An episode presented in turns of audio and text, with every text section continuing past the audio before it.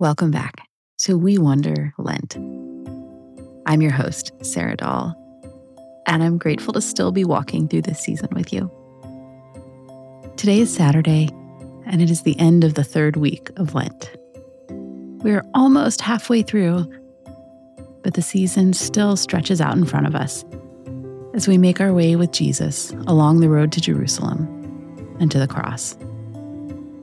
Still, little by little, we will keep walking with Jesus through Matthew's Gospel as he makes his final journey with his friends. As we go, we're listening to his words and imagining that we are there with him and that he is speaking directly to us. And we're paying attention each day to what we see and hear and feel. I hope you've been able to listen every day this week and that these words have started to take deep root in your heart. And if not, that's okay.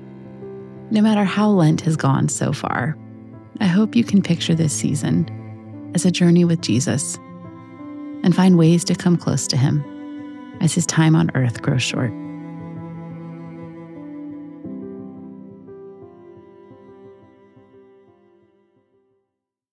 This week's reading is from the Gospel of Matthew, chapter 18, verses 1 through 5 and 10 through 14.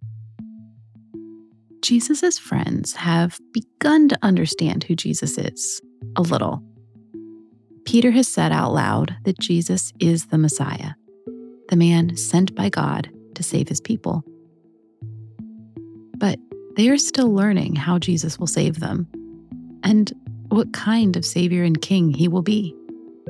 So, as they travel along the road, the disciples ask Jesus a question. I wonder what answer they hope he will give. At that time, the disciples came to Jesus.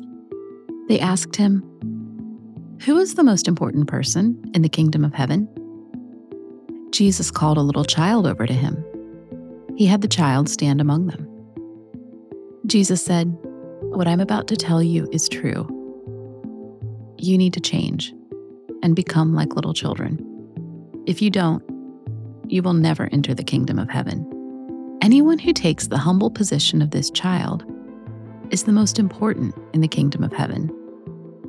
Anyone who welcomes a little child like this one in my name welcomes me. See that you don't look down on one of these little ones.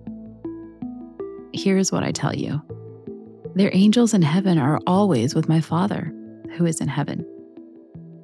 What do you think? Suppose a man owns 100 sheep and one of them wanders away. Won't he leave the 99 sheep on the hills? Won't he go and look for the one that wandered off? What I'm about to tell you is true. If he finds that sheep, he is happier about the one than about the 99 that didn't wander off. It is the same with your Father in heaven. He does not want any of these little ones to die. The word of the Lord. Thanks be to God. Let's take a moment and imagine that we are inside this story.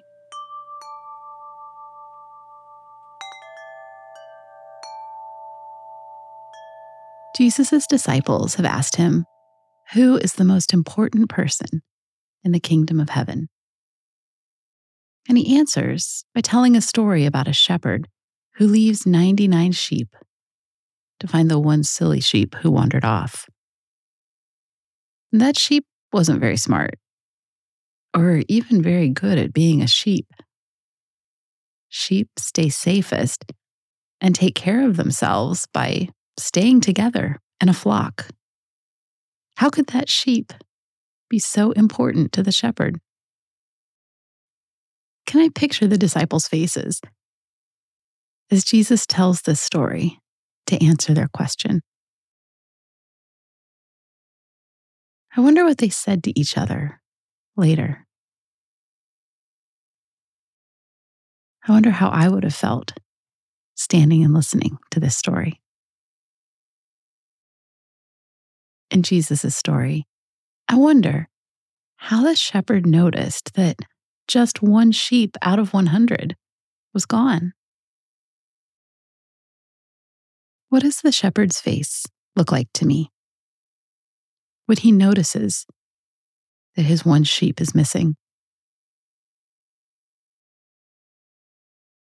What does his face look like when he finds the sheep, places it on his shoulders, and carries it back to the rest of the flock?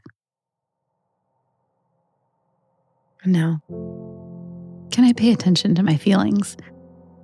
One more time as I imagine myself standing there with the disciples, listening to Jesus speak. Are there times when I want to feel especially important or great? Are there ways I've tried to do that today? Are there ways I have made other people feel less important? Or has someone made me feel like I'm not very important? However, I find myself, how does it feel to hear Jesus' words right now? Who am I in the story today? Am I the shepherd? Worried and searching because someone who is important to me is in trouble?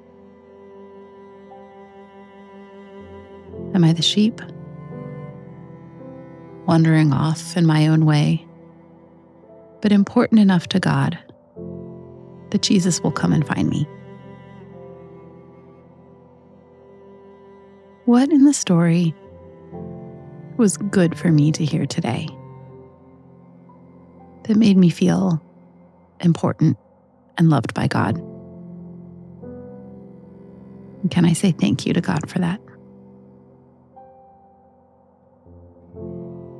What in the story was challenging for me to hear or was hard for me to understand? And can I talk with God about that?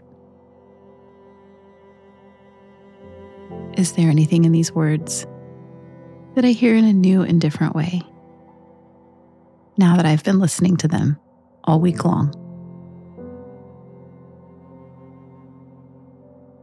Can we end by talking with God about what we have seen and heard? Is there a picture, a word, a feeling from this story that I want to hold on to for just a minute. Can I ask God to be present with me as I do? Is there a word or a picture or a feeling from this story that I want to carry with me into the rest of the day or into my week? And can I ask God's Spirit to go with me as I do.